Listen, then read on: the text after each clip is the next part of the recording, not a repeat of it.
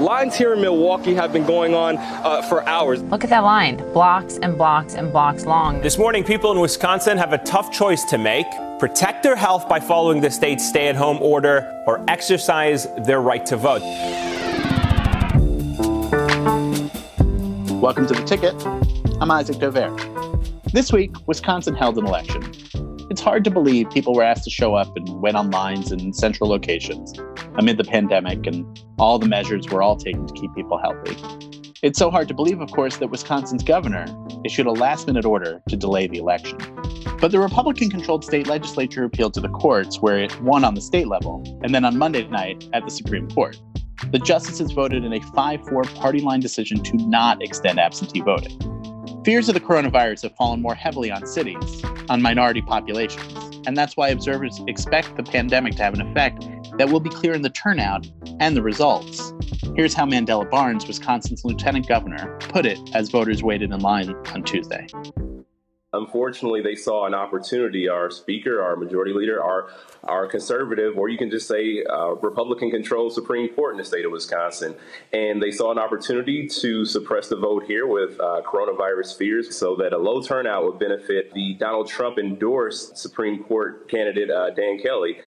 So maybe the big question of the 2020 election is not anymore who will face donald trump but now how will the coronavirus affect the vote Turnout was expected to be the biggest in history. Now could be severely depressed by the pandemic. And if Wisconsin is any guide, that may be exploited for political gain. So, on today's episode, I'm talking to Sherrilyn Ifill. Ifill is the president of the NAACP's Legal Defense Fund. She's one of the nation's foremost voices on voting rights. And she tells me that the recent years of voter suppression efforts leading into this crisis were already only comparable to the early 1900s. Take a listen.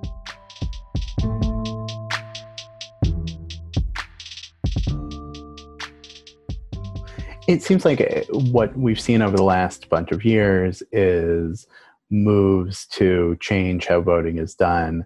Uh, most of it to restrict voting, uh, voter ID laws, cutting back in various ways to the voting rolls. Uh, there have been some moves to expand vote by mail or early voting. But generally, it just seems like the direction of voting laws has been to make it trickier for people to vote rather than easier for people to vote. Yeah, I don't think we've seen a period like this. And in fact, I would only make it comparable to the early 1900s when Southern states adopted new constitutions that restricted voting for African Americans. I don't think we've seen a period of sustained retrenchment as we have seen over the past seven or eight years. It's really quite astonishing. And much of it is steeped in racial voter suppression. Some of it is steeped in partisan voter suppression, and there is an overlap between racial and partisan voter suppression, to be sure. Uh, and the willingness of the courts to allow it rather than to see it for what it is. And so it seems like what happened in Wisconsin with the state legislature not moving to change the primary date that it sort of fit into the overall movement that we've been seeing around the country cutting back on voting accessibility but also in wisconsin specifically which has been home to a lot of moves whether it's uh, been cutting back uh, the people who were registered to vote or uh, gerrymandering that's been going on there. Well, it's interesting. Yes, Wisconsin really has been a very active player. You know, I think when people think about some of the voter suppression that has been most dramatic over the last few years, they think about North Carolina, they think about Georgia. But if I had to pick a northern state, it would certainly be Wisconsin. Remember, Wisconsin also imposed a voter ID law that a federal court found was uh, created for the purpose of discriminating against African American voters. Wisconsin has a history of partisan gerrymandering that ended up in the United States Supreme Court. So it almost seemed uh, it, it, somehow was not at all shocking that that if there was going to be this uh, pandemic voting showdown, that it would happen in Wisconsin.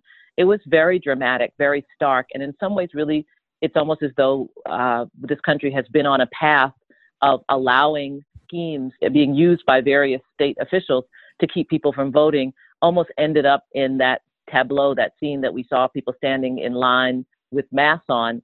It, it was Wisconsin, and I certainly indict the Wisconsin legislature. Uh, there is no reason that the Wisconsin primary could not have been postponed.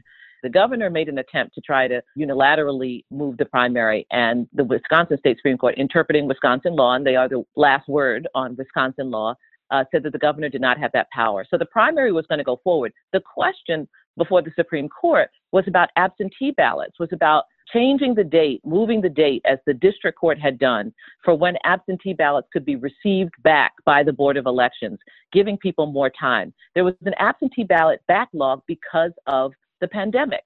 Uh, 10 times more voters sought absentee ballots in Wisconsin than had ever done so before. And so the Board of Elections was backlogged and had not had the chance to mail out a lot of absentee ballots. And in fact, we've seen this week, people have just been receiving their absentee ballots in the mail after the election. So the idea, the very modest adjustment that the district court uh, made in the case was that absentee ballots could be received up until April 13th, which is when the election has to be counted and certified, right? So it's not as though there was some, you know, date between now and the 13th that was particularly important. So that's the only issue that was before the Supreme Court. Uh, and the Supreme Court was not even willing to allow that very modest adjustment that he made to the process. And that meant that people who had sought an absentee ballot but had not yet received it now felt if they wanted to vote that they had to go out and cast their vote on election day. And people who had received the absentee ballot and were holding it could not put it in the mail because it now had to be received on election day. And so they now had to go out and drop off their absentee ballots on election day. So it created a perfect storm where it didn't have to exist. The election was going to go forward, but the many people, the tens of thousands of people who had attempted to vote by absentee ballot now were forced out if they wanted to exercise their right to vote. They had a choice between being disenfranchised, not voting, or risking their health and life in the midst of a deadly pandemic. I don't know that it gets more stark, uh, really more humiliating for us as a democracy that that was the choice that we confronted voters with this week. Yeah, and it seems like when you think about the history of Wisconsin over the last 10 years, is that in 2010, Scott Walker, a Republican, was elected, and there began to be a move toward a larger and larger Republican majority in the state legislature. But also after that, they did redistricting and gerrymandering that essentially ensured the Republican majorities in the state legislature. And then there were these moves along the way to cut back on the how voting was done. And the consequences of that were about what happened in Wisconsin, and some of the laws that were passed in Wisconsin, what it had to do with uh, union rights in Wisconsin, for example. Well, what you have described is all accurate, but what it masks is that our conversation about partisanship and uh, winners and losers has overtaken any conception of democracy. And I, I it, it troubles me tremendously because that's where these conversations end up. And we should remember that we've come here fairly recently. Of course, there's always been partisanship and naked partisanship, but it's also true that there used to be a space to talk about what were shared democratic ideals, right? The whole point of the passage of the Voting Rights Act in 1965 and the movement to ensure that that uh, Southern jurisdictions were not able to prevent African Americans from voting was not only because it was nakedly racist, but it was also because of the recognition that we regard voting as a kind of sacred act of citizenship. And that there was largely agreement on that, right? That that, that was not uh, a matter that was controversial. Well, I guess that's my question, right? How does this become a partisan thing that people, the, the idea of people being able to vote because it does seem like at this point somewhat reliably if you look at people yeah. who want to expand access to voting it's democrats and people who are looking to uh, do things to restrict access to voting or what uh, what is often talked about as protecting the vote but that ends up being lower voter turnout in practice are republicans. And that's that's just the fact of it. And it's kind of stunning to see it fall down almost 100% reliably you know, it's really interesting you, you say that because it's so true. And I'll tell you how this plays out very uh, problematically for the work that I do. So, you know, the NAACP Legal Defense Fund is a nonpartisan civil rights organization. We have been engaged in voting rights litigation for a very long time, uh, since the 1940s, you know, when Thurgood Marshall won Smith versus Allwright in 1944, which was a case in which the Supreme Court struck down the practice of the Democratic Party in Texas, who insisted on all white primaries. So the all white primary in the South was kind of the way that uh, Democrats controlled the South for many decades. We all know that those were the old Democrats, and we know that beginning in the late 1940s and into the 1950s, and certainly solidified by the early 1960s, those who were associated with racism and white supremacy flocked to the Republican Party, fleeing from the efforts to uh, ensure that African Americans were true citizens, in opposition to Brown versus Board of Education, in opposition to the Voting Rights Act, and so forth.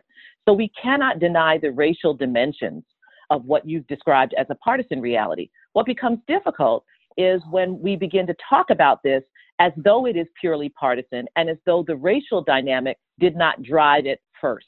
And so I end up in conversations, even like the one I'm having now, even though I am nonpartisan, I don't work for the Democrats, nor do I try to advance any particular political party. And in fact, I'm old enough to actually have been a voting rights law, and I won't say the age, but I've been a voting rights lawyer long enough that some of my first cases were suing Democrats, Southern right. Democratic governors. So this has never been a partisan issue for me.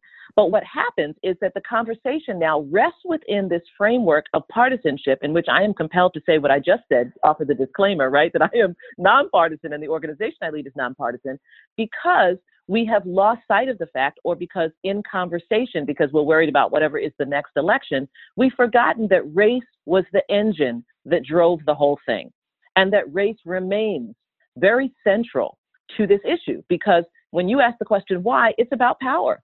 It's about white supremacy and power. You know, in 2013 and 14, when I would talk about white supremacy in the context of voter ID laws, people would roll their eyes. It sounded like I was being so dramatic, right? right. People understood white supremacy to be the, the march in Charlottesville, right? It's Nazi flags, it's people with Nazi salutes and using the N word and saying uh, racist things. But white supremacy at its core is the effort by whites to hold on to power no matter what. That's what massive resistance was about. That's what Southern segregation was about. That's what uh, the, the denial of the right to vote throughout the South for Black people was about. It was about white supremacy, about the fear of sharing power with Black and Brown people. And I guess I want to be very clear that that remains at the heart of much of this to the extent that that correlates with party, that is a complicating factor that I think makes it very difficult for people sometimes to see why this is so unconscionable, why voter suppression is so unconscionable. Because people say, well, it's partisan politics, and you know, we all, we've always had partisan politics. But if people really wanted to understand why it's unconscionable, it's because it is animated by and emanates from the same motivation that kept the South from allowing Black people to vote in the years before the Civil Rights Movement.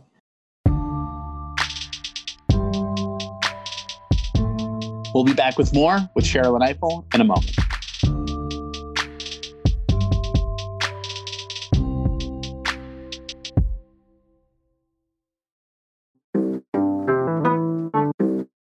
you look at again what happened in Wisconsin, and, and, yes, it's the question of how it will affect the Democrats and the Republicans and all that. But uh, one of the stats that came out of what happened in that election is that in Milwaukee, there are usually 180 polling places that are open. Uh, there were five that were open in the city of Milwaukee, right. which is a pretty big city. Uh, it is also a city that is uh, a lot less white than the state of Wisconsin overall. Uh, and the black population is really powerful and important politically uh, in Milwaukee the margin that the Democratic governor won by was all uh, there in Milwaukee. And one of the things that Republicans in the legislature were saying at the time was that they were saying there's Milwaukee and then there's the rest of the state, and you know what all the people of Wisconsin want, or, which was a really strange thing to say because the people who live in Milwaukee are as much living in Wisconsin as people who live, you know, the northern border of Wisconsin.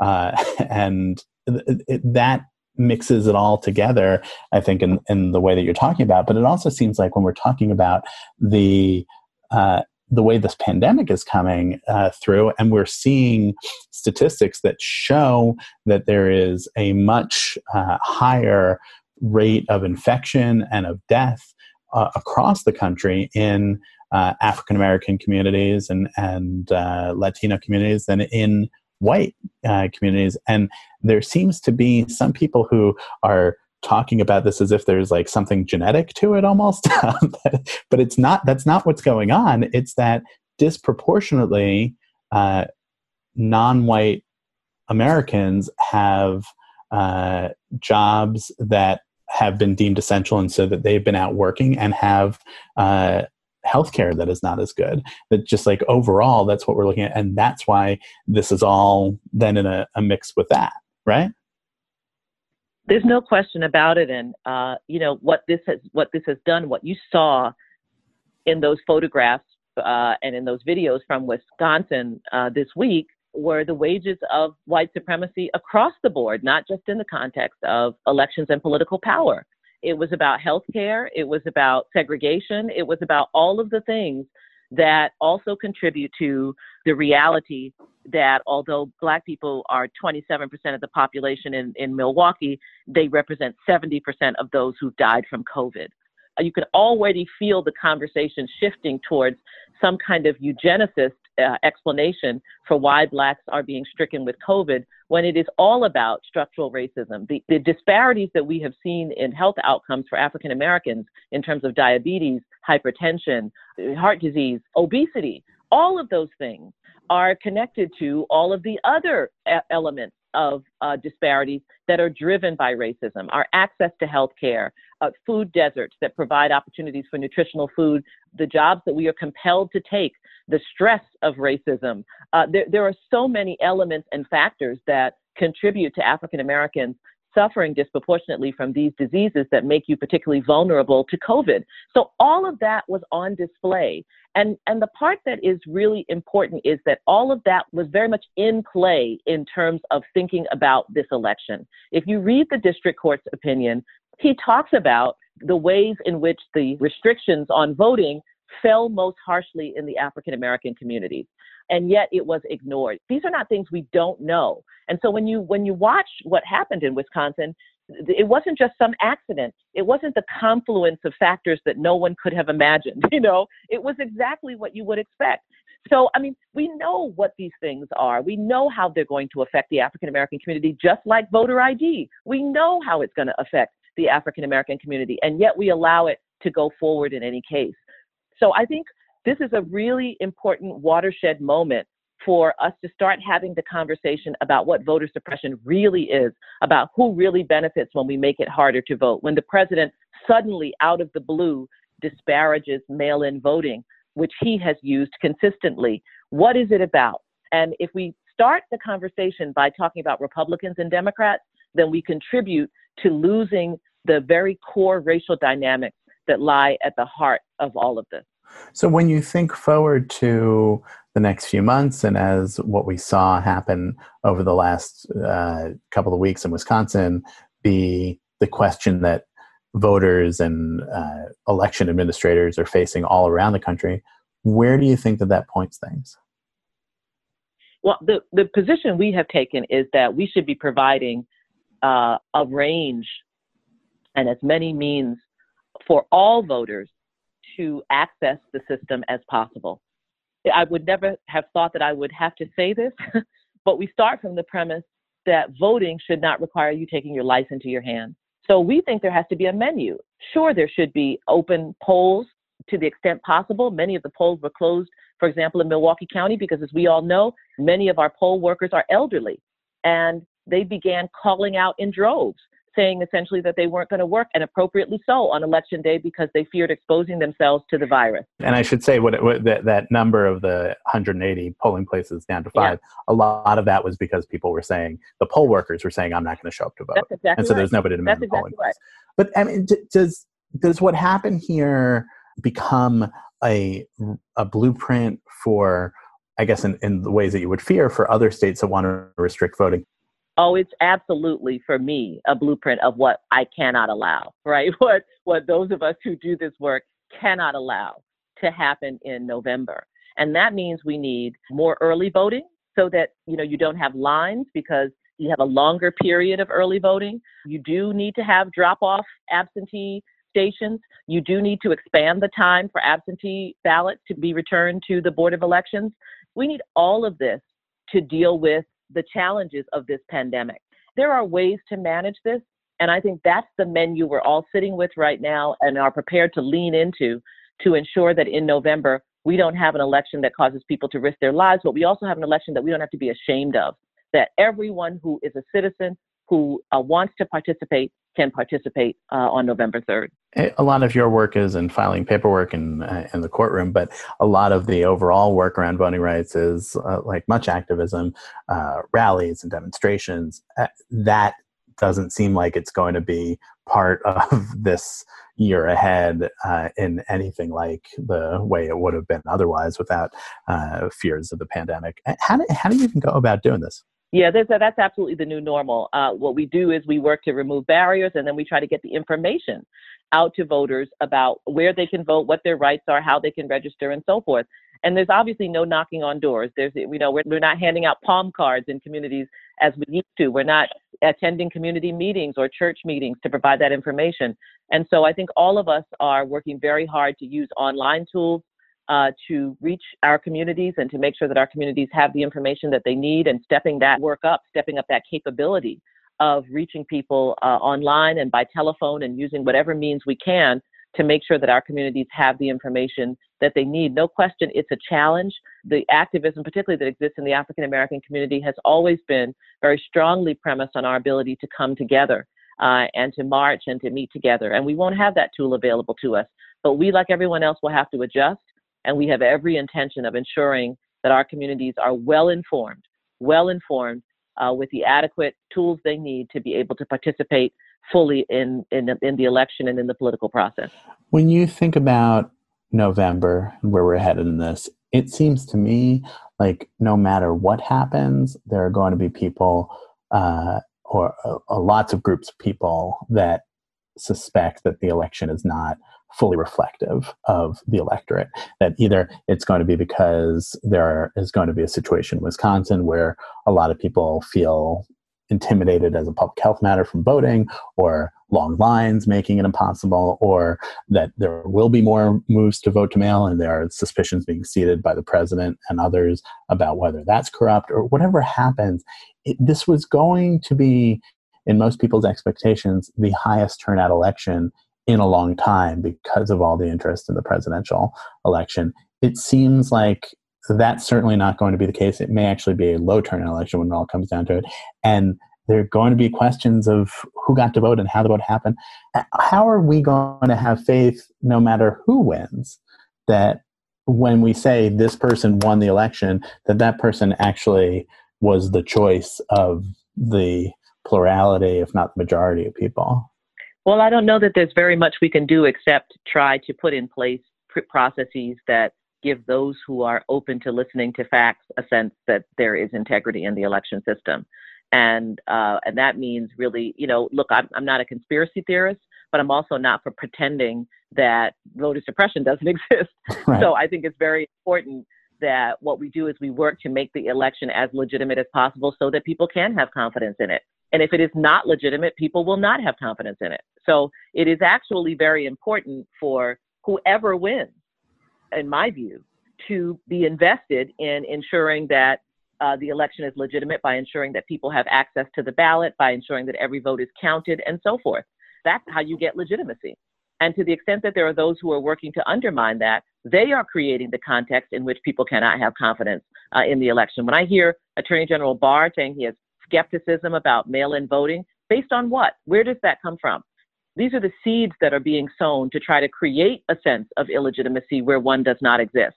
And it is shameful. It is, it is absolutely a disgrace for the Attorney General of the United States, a lawyer of long-standing practice and experience, to throw out those kinds of doubts. He's a person in, in a position of tremendous power and leadership. And when he says he's skeptical, he is making a suggestion to those who are listening to him who are not can't be expected to do their own research on it, uh, but who are following his lead to suggest that there's something illegitimate about mail-in voting. It's appalling. It's appalling. So the, we also are facing just a crisis of leadership. But we are going to have to ask people to follow those voices that care about the future of this country, that care about citizenship and democracy and not just power. How worried are you about where we're headed and where our democracy is headed?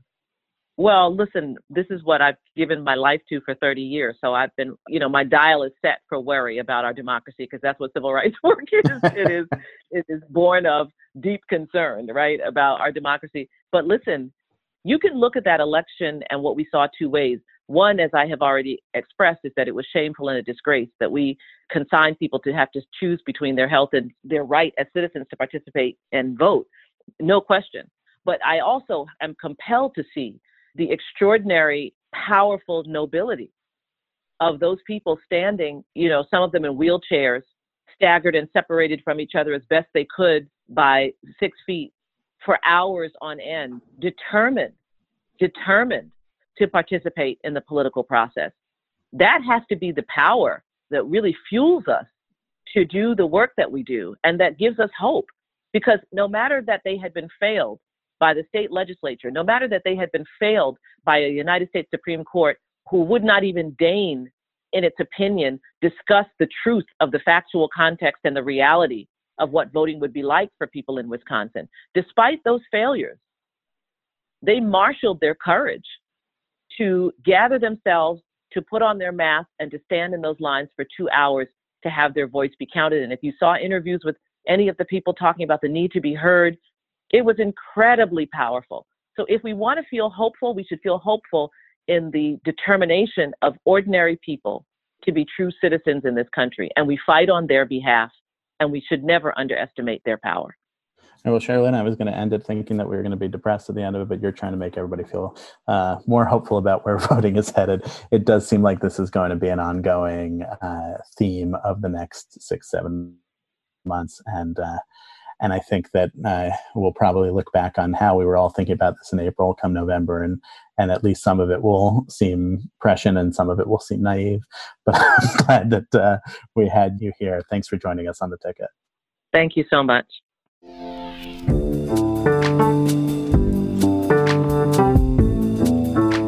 That'll do it for this week of The Ticket Politics from the Atlantic. Thanks to Kevin Townsend for producing and editing this episode, and to Catherine Wells, the executive producer for Atlantic Podcasts. Our theme music is by Breakmaster Cylinder. To support this podcast and all our work here at The Atlantic, go to theatlantic.com slash support us. Thanks for listening. Catch you next week.